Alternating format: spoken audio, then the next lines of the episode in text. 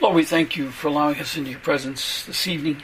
Tonight, Lord, I'd like to speak on the subject of the deaf and dumb spirit that is about to come. And Lord, we've had it all along, but now it's coming in power. And I would like to explain what you teach us of how to deal with this situation in the time we're in. We know that the famine of the word is coming. And when the famine of the word comes, it means we don't have knowledge. We will not increase in knowledge, not in the way we would like to increase. And it also means we have no right to call on your words. Besides that, it's going to afflict us very deeply. You give us a very interesting example of how to deal with this in um, Matthew 17, 14 to 21, and in uh, the stories retold in Mark 9, 14 to 29 in far more detail, and also in Luke 9, 37 to 32. Uh, excuse me, 37 to 42. now, each one of these passages give us important clues as to what this is all about. First off, in Matthew 17, the first uh, 13 verses of Matthew 17 are talking about you were up on the mountain, you took the disciples, Peter, James, and John, up to the mountaintop, and you were transfigured with Elijah and Enoch, or Elijah and Moses, I'm sorry, at that time with them. That's very important for us to understand because this is an example of this time. You were transfigured and your garments became light and you, you shone like light. And that is reflective of Daniel 12, 2 and 3, which is pointing to this very day. This timing in this day when the people will shine because they're going to increase in knowledge. But you immediately went from that to this event. And in the scriptures, you make known that God is guiding your footsteps. So all these events that are happening are for our benefit that we might learn. And so you immediately went from the transfiguration when you come off the mountain, and there was a great multitude of waiting on you. And that's what it, it came. And you it says in like Mark 9, 9.14, it says, And when he came to the disciples, he saw a great multitude around them, and the scribes disputing with them. And um, there was a great multitude. And it, it tells us that same thing in Luke 9, in verse 37 says, Now it happened on that day, on the next day, when they had come down from the mountain, that a great multitude met him. And uh, suddenly, in verse 38 in Luke 9, it says, Suddenly a man from the multitude cried out, saying, Teacher, I implore you, look on my son, for he is my only child. And behold, a spirit seizes him, and he suddenly cries out and convulses him, so that he foams at the mouth, and it departs from him with great difficulty, bruising him. So I implored, so I implored your disciples to cast it out, but they could not. And Jesus answered and said, O faithless and perverse generation, how long shall I be with you and bear with you? Bring your son here. And as he was still coming, the demon threw him down and convulsed him, and Jesus rebuked the unclean spirit, healed the child, and gave him back to his father. Now, in Mark 9, it goes into much more detail, and something very, very important is, is explained in Mark 9.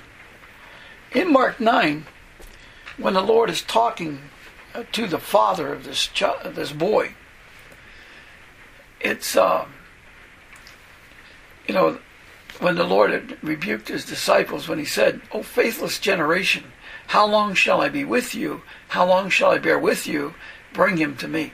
Now, very important here is that the Lord is saying something very important. Uh, and, and of course, but what I'm pointing out is that he's saying to the generation, the generation, he wasn't just talking to the disciples, he was talking to all the people present.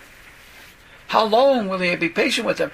And remember that we are in this time where he warns us in John 9, 4, 5, John 9, verses 4 to 5, that he's going to be taken out of the world. The light is going to be taken out of the world. He is the light. Because he is the one that gives us authority to receive the words of God that gives light and gives understanding to the simple. And understanding means we have the knowledge of his words, we have a knowledge of his, which is wisdom, we have a knowledge of his works, which is, I mean, the, the understanding of the fruit that they bear, in other words, the promises of God.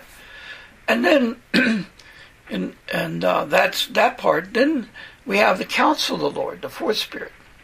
So in the fourth spirit, we have this fact that the demons are unable uh, to handle this. It's it's likened to the uh, way of the harp. If you go back to Deborah's teaching and Judges when she makes the song, she talks about they they had the uh, um, the, uh, the the lyre, they had the tambourine, and then they had the flute, and then the harp, and that's what they played uh, when they overcome this um, Sisera and his army at that time. And it was against fantastic odds that they overcame it. But the harp is always something very special. We see in Revelation 15, well, first off, you remember that David played it and uh, it calmed the spirits because the fourth spirit of God is the counsel of the Lord. Unless you allow the spirit, the evil spirit, in you to want to replace the, the, uh, the Lord, which is what the queen and all these people are doing. They're bringing forth their own kingdom, and and they said, I, I have sat in meetings with some of the people in the system, and they said, we don't need the Lord to come. We got it handled. He doesn't have to come. We're going to take care of the Antichrist and all this. And that's their attitude. These people, and these were high level people saying this. So, what I'm trying to tell, tell you is that you know their attitude is they can come against the counsel of the Lord, just like Saul. And Saul threw that spear when David was playing music for him and suddenly turned and throws the spear, tries to kill David. That is coming against the counsel of the Lord because the harp symbolizes the counsel. And how do you know that? If you go to Revelation 15, 2 and 3, when the Lord is talking about those who overcome the beast kingdom, they overcome uh, the, the beast, his number, his image, and, the, and the, his mark. And these are gathered before the Lord a, uh, on the crystal sea. And what it's saying there, very interesting, is they have harps of God. And, and the meaning of that is their harps are from God. So God has given them the harps. What does He do at that point when you overcome the beast? He's giving you the authority to become like a son of God, like His son. Not as Jesus, but under Him, a little God. So he's given you that harp. What's the harp symbolize? The harp is symbolizing your authority to be over the counsel. In other words, to have counsel, to have wisdom and, and understanding, and the counsel of the Lord be present with you at all times. And that harp, when you have that harp in your hand, and you're able to play the harp because it'll play itself actually in the kingdom of God. Remember what it says in John 15, 7, if you follow me and you abide in my way, what you desire will be done for you. And you want that harp to play and want to know how to play it, it'll be right there. You'll know. You'll just know. Because, see, God has given you the authority of a son of God. A little God. He says, John 10, 34 to 37, to those to whom the word comes, they become like a son of God. So it's symbolic of the fourth spirit. And remember, the devil could not test Jesus more than three times. He had to leave him for another time. Because he would not, that's why he says another time, because he could not test him the fourth time, because what's the fourth Spirit of God? The fourth event. The fourth event is the counsel of the Lord. So the Lord can, if he comes against his counsel, which he's not allowed to do, then the Lord could just cast him out immediately and overcome him right there. So Satan left him. He brought it up to three tests and left the fourth. He wouldn't do the fourth. So when you have this, that's what the harp music is symbolizing, is that. David does so much with the harp in the, the Psalms. But even when you don't have a harp in your hand, and you have the Psalms, you have the words of God, which is what the counsel of the Lord is all about. And David gives you many, he, he plays so many of these uh, things to musical instruments and the ways of them. And he uses these various instruments to do things the lyre is used with like the, the first spirit typically it's to cause people to to turn out away from from the world choose the words of wisdom generally you'll see the procession will start with the trumpets which is the blast from the priests because it's a call to come and hear the Word of God. That's a calling. And then you have the way of the Spirit. Now, God gives the harp. And that harp is so that you can be speaking that. Now, understanding that, you come back to this thing about the, the faithless gener- generation. Faithless, in other words, have no faith. Very little faith. People today have, think they have great faith. And people are wonderful. Some of them love the Lord so much. But this guy says something very, very important. And we should grab a hold of this and understand our time right now. Because the Lord told us in Luke 21, 34 to 36, that all of us are caught in a snare at this time. He tells us in Zechariah 10.3 that he's angry with all the shepherds and all their congregations are goat herds. Because they don't know to come out when they hear the words of truth. They don't believe it. They don't want to come out. And that's bad. And what is faith? Faith, Paul tells you, Faith comes by hearing, and hearing by the Word of God. You have to have the authority of the Spirit. So you got to call upon the Lord get the Spirit of truth in you that makes known His words, and we got to ask Him for that Spirit to make known His words, which is the Spirit of truth, which He says in Luke 24, 44 to 45, that if we turn to Him, and Proverbs 123 tells us this as well. It says if we turn to Him, He'll pour out His Spirit and cause us to know His words. But what's that do for us?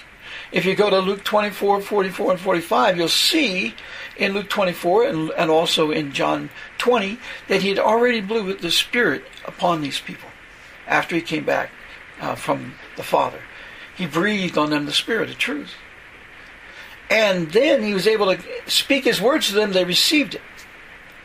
See what he tells you in Proverbs 123 if you will hear about the words and then turn and, and cry out to him then what's he going to do? He's going to pour out the Spirit of truth, and then he will cause you to know his words. The Spirit of truth does that work in us.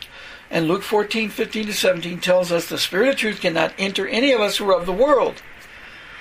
We have to set ourselves apart from the world by truth, which is what he says in John 17, 17, which is the words of God. Once we have that, then what happens in Luke 24, 44 to 45? He shows you. He says, when they received the words now because they had gotten the Spirit, he was able to cause them to know his words, which is the words are all the works of God, how to do the way the works of God, to enable them, the ways of doing them in the way of the seven spirits, four spirits, and so on. And what he's saying there is then they were able to understand the scriptures because the scriptures are all revealed. Just like the Psalms. You can sing the Psalms, you can uh, put the songs to music, you can do all those things. But there's a total difference when you understand what the words that David is speaking mean. Because David is writing in the pure language of the kingdom of heaven, and we're re- reading it in worldly languages. But if we would receive the knowledge of truth, the knowledge of the words of God, set apart from the world, set apart from those of the world, by his words, then we will be able to understand what David is saying in the fullness that the words were sent out and the work they're sent out to do. Now, bringing it back to this Mark 9 and this father, it said, uh, when Jesus answered them, um, I, I, spoke to your disciples that they should cast it out, but they could not. And Jesus answered him and said, O faithless generation, how, sh- how long shall I be with you? How long shall I bear with you? Bring him to me. See, he's talking actually to the Father, but also to the disciples. Because he said generation. Didn't matter what position you're in. He's saying all the people don't have it. If you go to Psalms 14, 2 and 3, Psalms 53, 2 and 3, what's it say there? He says he looks down from heaven and no one understands, and no one does good. See, the good is the good works of the Father. And yet we see people healing, we see people prophesying, we see people casting out demons, but if you read Matthew 7 21 to 23, those people are in trouble of being found lawless at this judgment of the morning that we're in now. the separation judgment. And he says, Depart from me, your work is a lawlessness. See, it's a law that we are required to be set apart by truth because Jesus said it in John 17 17. And he also said it In Psalms 119, 142, David repeats it. His truth is law. You have to receive his truth. You have to receive his words. John 17, 17. They give you understanding and they put the light in you. If you want to shine like Moses, what are you going to do? You're going to get the words of God, the knowledge of the words of God, the entrance of his words gives light and gives understanding to the simple. Psalms 119, 130. So here he, this father responds to Jesus and he says, Then they brought him his son to him. And when he saw him, when the son saw Jesus, immediately the spirit convulsed within him. And he convulsed him, caused him to be convulsed. And he fell on the ground and wallowed, foaming at the mouth. I want to tell you what that's going to be, and you're going to be shocked about this, but this is pointing to right now, this day, and the separation judgment that's coming, the deaf and dumb spirit that's coming. It said he's going to be foaming at the mouth, so he asked his father, How long has this been happening to him? And he said, From childhood. And often he has thrown him both into the fire and into the water to destroy him.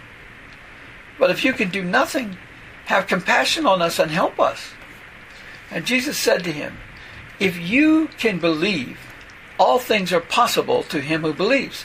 We all have heard this message. We've all heard this verse, but what do we do about it? It goes on, Jesus says, Immediately the father of the child cried out and said with tears, Lord, I believe, help my unbelief. I've never heard this explained right. This is us right now. We have believers all over the world. We have people prophesying, casting out demons, and everything else. They have belief. They believe. They believe with tears. They believe and get on their knees. There's mothers that are praying, warlords, you could say. But they have unbelief. Why? He says, Lord, he's saying here, he says, I believe, help my unbelief. And Jesus says, if you can believe, all things are possible to him who believes. But how can you believe what you will not hear? John 8, 43 to 47 tells us Jesus was talking to these people. They believe they are filled with the Spirit like the church today, the, the preachers of today, the evangelists of today, the healers of today, the, the ones that cast out demons today, the prophets of today. They all believe that they have great spirit, and they, and they really do.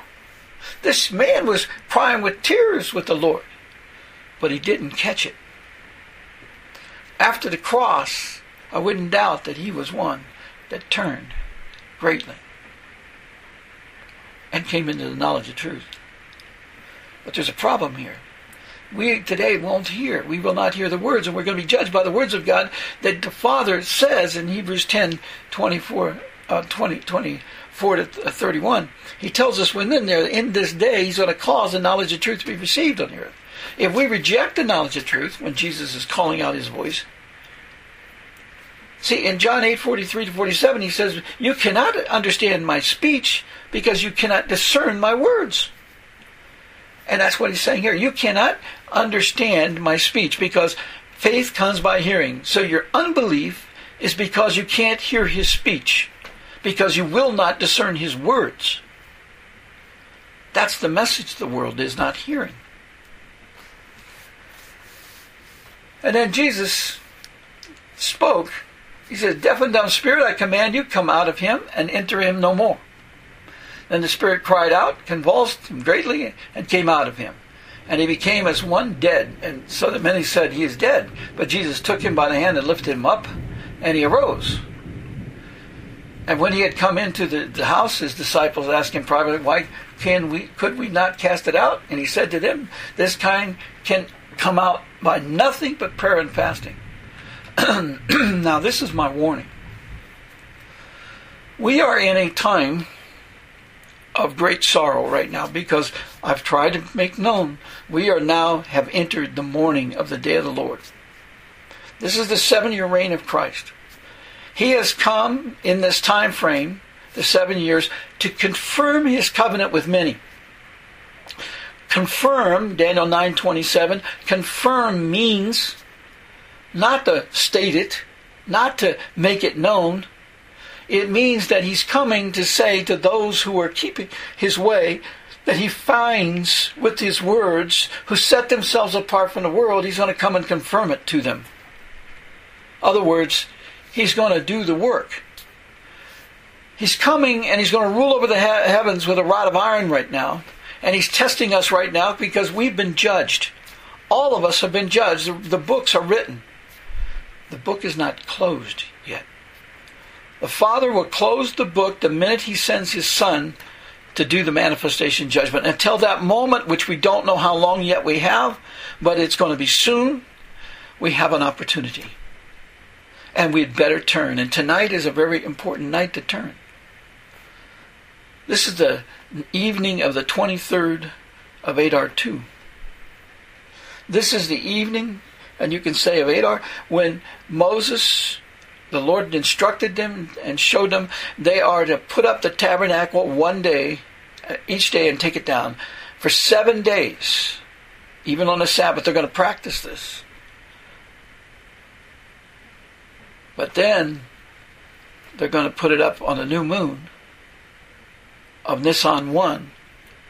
See, the new moon of Nisan 1 comes after the 29th. So we got the 23rd, 24th, 25th, 26th, 27th, 28th, 29th, seven days. They're going to put it up and down, up and down, up and down. But on the eighth day, they're going to put it up, the tabernacle, and it was it stayed. Eight is the number of regeneration. Seven is done because so we can understand the times he's pointing to, because that's the seven thousand years symbolic of that it takes to make the fullness of his kingdom so it's pure. But in the six days that we do now, this is important for us because this is the sixth is the spirit of knowledge. And he tells us in Daniel 12:4 at this time he's pouring out his words to increase us in knowledge. And we're talking about the knowledge of the work we're to do, which he gives to us in Daniel 9:24, where he says 70 weeks are determined for your people and for your holy city to finish the transgression, to make an end of sins, to make reconciliation for iniquity, to bring in everlasting righteousness, to seal up vision and prophecy and to anoint the most holy. This has to be done now. If you go and you look at John 5:24, he tells you if you believe in the voice or if you hear the voice of the Lord, which means you're hearing the words of God that he was sent into the world to speak, which is the knowledge of truth. His words that are set apart are truth.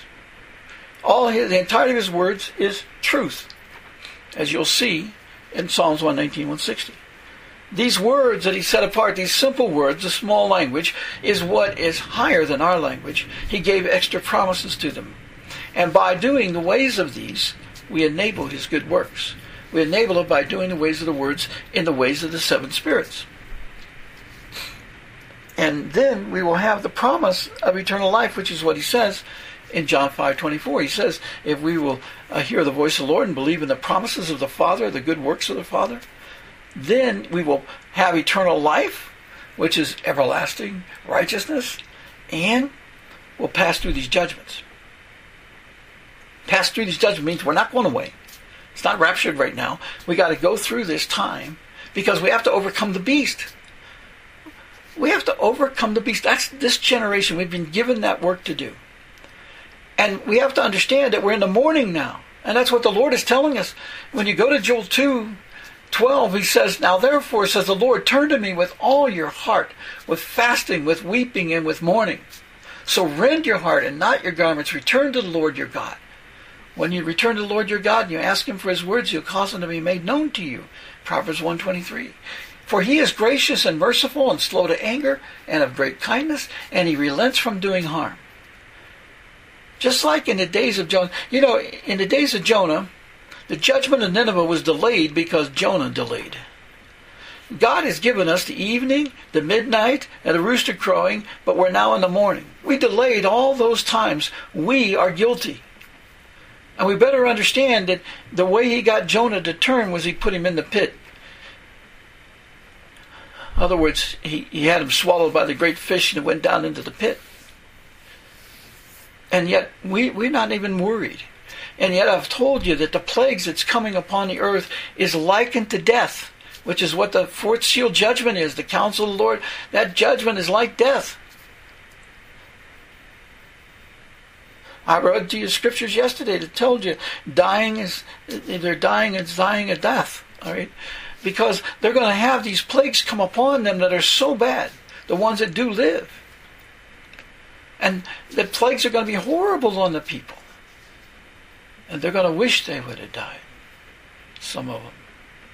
Others will understand if they un, if they take the punishment, and receive the terrible time frame. The Lord talks like it's going to be silence from heaven for a time of about a half an hour. That's a terrible time.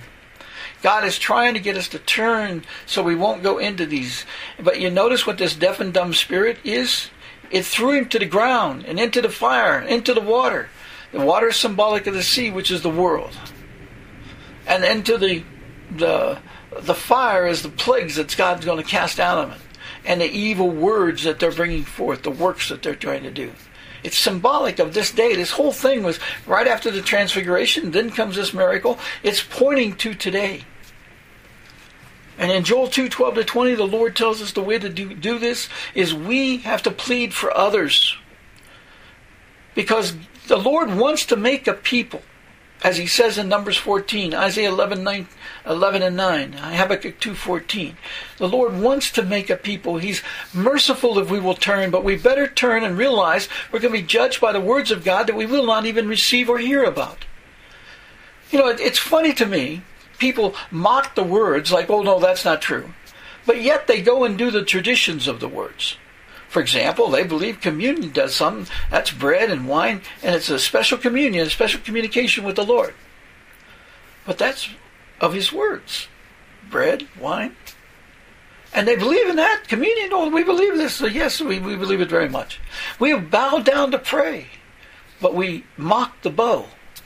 We mock that the first sealed judgment is the sending of the bow. Why? The bow is you shoot his words, but it also means you listen to what he said in Joel 2, which is weep and fast and mourn. Don't rend your garments, he says. Not, you know, when they, nowadays, when they mourn for the dead, they'll either mourn seven days, or if it's real close family, they'll mourn 30 days. That's a typical mourning time, and, and they'll put on black and they'll cut something sometimes they'll cut a piece of their clothing to show their wound. But God says, don't rend your garment because it's time to put on new garments so you can help others. See, He wants us to focus on other people and not ourselves. The humble are going to be raised up by God. Blessed are they, the peacemakers, for they shall see the kingdom of God. The kingdom of God is coming on earth before we raptured out of here before we stand before the Father and get the get the harp in our hand. But we can praise the Lord here now. And we need to have a revival very quickly because this is what it's all about. We have to do this. Be glad and rejoice for the kingdom of God is at hand. It's here, it's for us. Because that's what the, the Lord was showing is look, the decision's already been made. Up on the mountaintop, and the God says, you know, when the, the disciples are with him in Matthew um, 17, 1 to 13 is telling God spoke and said, Hear him.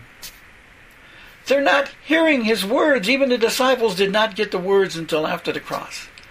Please, people, it's in the Bible. You can study it, you can see it, and the Lord is trying to get us to hear that. Because by these simple words, you can overcome the world. A child can overcome the world if he's given the knowledge, but the parents won't teach, the shepherds aren't teaching.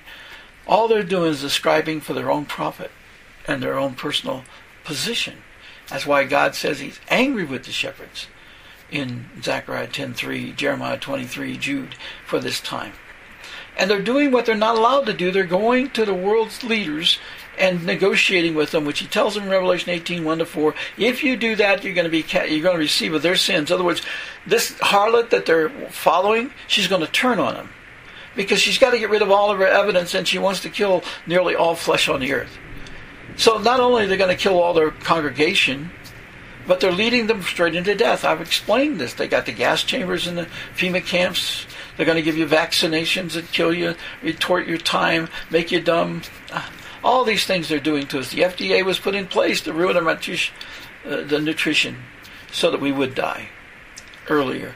God wants to give us life and restoration and increase our lifespan to what it's supposed to be, which is at least 120 years of age, according to the scriptures.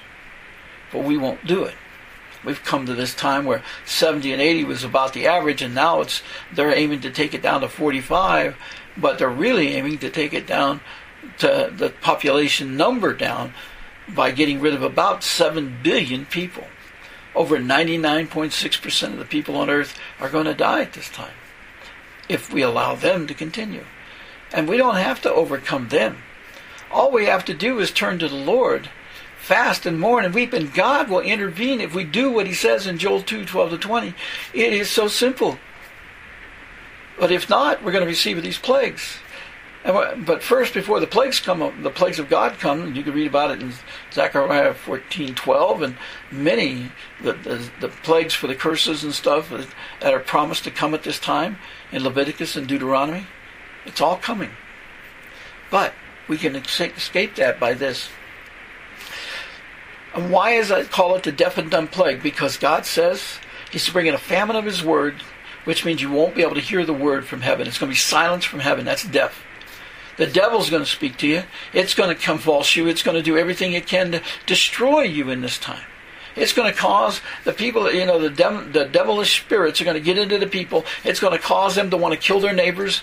That's what the world is bringing. And we've allowed it because we've set the stage for it. We're allowing them to bring forth this hatred, and the, we've allowed them to put in every kind of spy system you can imagine. It's been in there far longer than people understand. I've explained that before. But this deaf and dumb spirit, they're dumbing us down. I understand that even the water we drink, the fluoride in it is dumbing us down. Everything is causing our brains to work slower and, and be sleepy all the time because of the, what they did with the FDA and the, and the food and the GMO all over the world.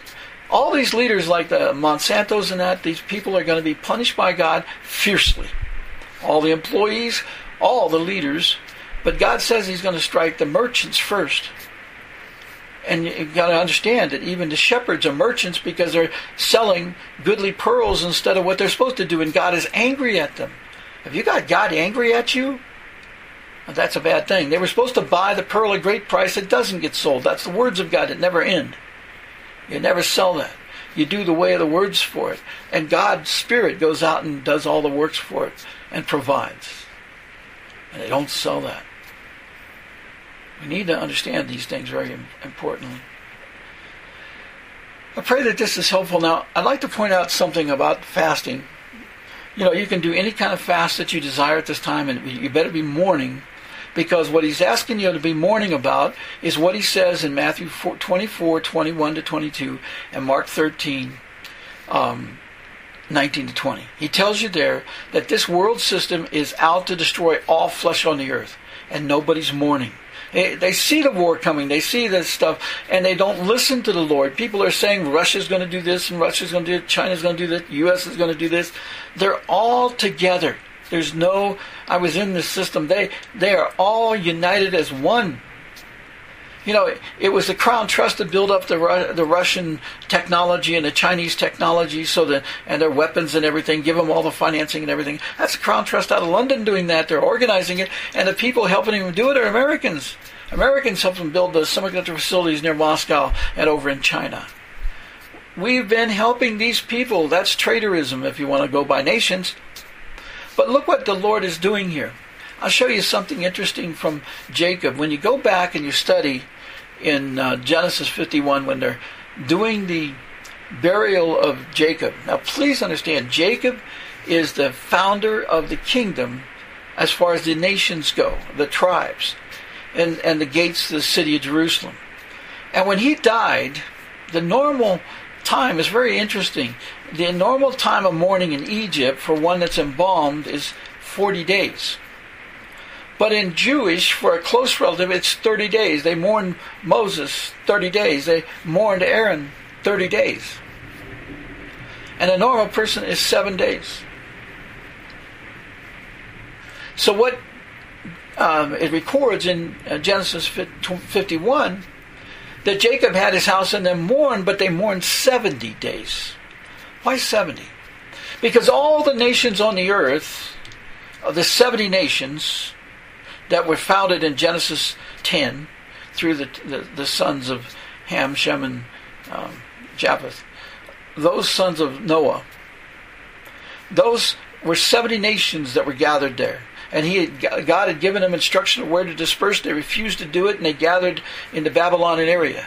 And that's what the one world order is doing today. They're trying to bring all things under one. They're splitting the world up into ten nations, but at the end of the day, the little horn runs all ten. So it's running it. It's the hidden power behind everything, the little horn. And that little horn is going to be destroyed, and those ten nations of people are going to be left, but they're going to be tormented by God for seven years, which is where we're in now, because the dominion right has been taken away from the Crown Trust and all the leaders of nations. Trump doesn't have a presidency now because the winter come. He, he thinks he does. The people think they have power. God's going to show them that He's had the power, and they're coming to their destruction because they will not turn and they will not bring the revival to their nations. This is their last opportunity. If they turn, as He says, uh, we're in the morning, which is the last warning He gives us in Matthew 24, and in this morning, we must turn. If we do not, the plagues are coming on these people. These leaders are going to be destroyed. The plagues are going to come on where they, they cannot stand. That's what this demon has cast them in. Well, in this time frame, these people are going to have their arms withered, the legs withered, the boils are going to be all over their bodies, even their heads. He said, burnt by fire. They want to burn them by fire. That's this. Pain. And the only thing that kept that uh, boy from being destroyed more is the prayers of that father. It's obvious. It's very. He said it's very hard for him to get him to leave, but they got him to leave because the time hadn't come yet. But it was pointing to this time. And in this time, those demon spirits or the plagues that's coming is going to be on these people during that time because the Lord is going to allow them to hate each other and so on. The spirit's going to go out of the world, the restrainer. So what do you got left? This evil one. But to those with God, those with the words, Satan can't touch them because God is giving them something special. He's given them the authority. If we will believe, He'll seal us with the heart even though we don't get it yet, the fact is that He has it for us. In other words, we're allowed to call upon His words if we set ourselves apart at this time and do what is right. But first, we must do the weeping and mourning and fasting. Joseph had 70 days of fasting. And then, when they went uh, in, and took his father home to where he's to be buried, his bones to be buried, later on, when, he, when they did that and they took him there, they had another seven day fast. I think it's interesting that fasting was getting ready to put that put that body into the tomb where those the bones are symbolic and they carry the memory of the kingdom that's to come. So I think it's reverse for us. We should first do a seven day fast, just like putting up the tabernacle, because God is trying to reconstruct his tabernacle at this time, and that tabernacle he's trying to reconstruct is his kingdom within us. So these seven days beginning tonight is a great time to begin a seven day fast and then go into the other fast, whichever you choose. But Joseph honored 70 because that is the original 70 nations. And he did it because Egyptians have their fast of 40 days for those embalmed. You know, they put the liquid of the world in them, and 40 is a very interesting number in that regard. And then you have the 30. And understand that the, the meaning of 70 is the eye, the all seeing eye of God. It, it's, it's a very important number for us. It is the number of the way, it's the number of the, the uh, wine, which is the eternal plan of God, turning the water into wine at this time. In other words, those pleasing to God. All that's at this time. And it's also the number of the eye that God sees. So the 70 days is important to us as well. Remember what Jesus said 70 times 7? It's very interesting. That's how many times you forgive the people. This is a time to mourn for all the people on the earth that they will come out, that there's a hope at this time that people will turn. There is the wording in Daniel 11:45 that when, uh, when not the Antichrist, but when the King of the North, which is Rothschild, because the King of the North is identified in Daniel 11:43 to 45 as the person in charge of all the um, treasuries of gold and silver, which is all the nations' treasuries of gold and silver are controlled by the Rothschilds at this time. And the queen is controlling all the nations. She's the under the Lost Sea Treaty. She owns all the seas, and the, all the nations are considered as ships docked on her sea. Isn't that interesting? Because all the nations are connected to the sea by rivers, and so all the rivers flow, and they eventually come to the sea, and that's how she's taking control over all nations, and they've organized them as corporations, and their territories, for example, under military rule they're only allowed to, to govern themselves under her conditions, under her laws, which is enforced by her military, which the Admiralty Law military is enforced out of Washington, D.C., but all nations are assigned on to it. So even um, the United States, Russia, and China are all together in this. They're all together. Israel, all the nations are. And isn't it interesting that she took they've taken the 70 nations, instead of splitting the nations apart in 70 nations under their new world order, they're doing 10, which is what the Lord said they would do. And He's you know, he's causing the devil knows that he can only go so far. He has to follow within the plan of God, or he violates the law and God can throw him out. So he has to stay within those testings. See, he's only allowed to test us. So he has to test us against what we should know. And because we are not filled with knowledge, he's allowed to do this to us. So that's what he's doing. So they have 10 nations, which 10 is the number of the perfection of the earth, which is what she's trying to create. And this whole story of making the 10 nations, because we allowed this to be organized, they organized it in, in um, 1960s, even provided the documents out there. People could see that it was organized as 10 kings what 10 kingdoms and people did nothing about it in 1965 we even took prayer out of school at the same timings. So all this is coming about and and the lord has told us this in advance. You know the, the leaders of the nations including america and so forth have already signed over their um, sovereignty they've already given it away and you even heard george bush uh, preaching and Obama and all of them. Oh, we got to give up sovereignty. We don't need sovereignty like this. We need a, a world order, a one world order. George Bush Sr. was in the 1990s was on television stating this at the Iraq War and all that, which they're creating all the wars. And Washington D.C. is a sovereign nation not belonging to the rest of the country. Everything's a fraud. And we have to come out of this because the Lord is going to bring His kingdom and His nations. That's what he says. He's coming to divide the, the world into his kingdoms at this time. Because he has now been given the authority of God to reign over the earth as king. And that is our job of nine, Daniel 9.24. So we should consider to fast like that, whatever way you want to do it, if, if you can fast. But this is the time for fasting. And consider what Joseph did, because I believe he was pointing to this time, because the Bible's filled with the knowledge of the root of this coming from Jacob um, and his efforts to bring forth the kingdom. He was zealous, and when he did that, then then uh, he was given the name of Israel, which is the vicarious governor of God. Which you've got to have the zealous part to bring forth the kingdom before you can govern over the world because we right now we don't have the authority from God because we're rebellious and we're not set apart as holy, not set apart by His words as we're required to do, as stated in John 17 17. All right, I've given you a lot to meditate on. I pray that you'll hear this a couple of times and that it might do good for you. Uh, Lord, we pray you just fill them with knowledge, Lord, about this very important time that we've now started. And dear Lord, we're in the morning of your time because we've entered the spring. And we know that, dear Lord, the technical timing that you've been on is April 6th. Uh, that was April 6th, 2003, when the words were first opened. And we, we go, because your, your end times is all based on a 42 month hour, which is, it's not like the normal clock. You're doing it your way. But still, we're within this timing. And Lord, you allow it to work out this way so that we can understand how we are. Dear Lord, and we are in now the beginning of the uh, morning of the day of the Lord as best I can understand it. And Father, I pray that you give clarity to that. We ask it in thy precious name, in Jesus' name. Amen.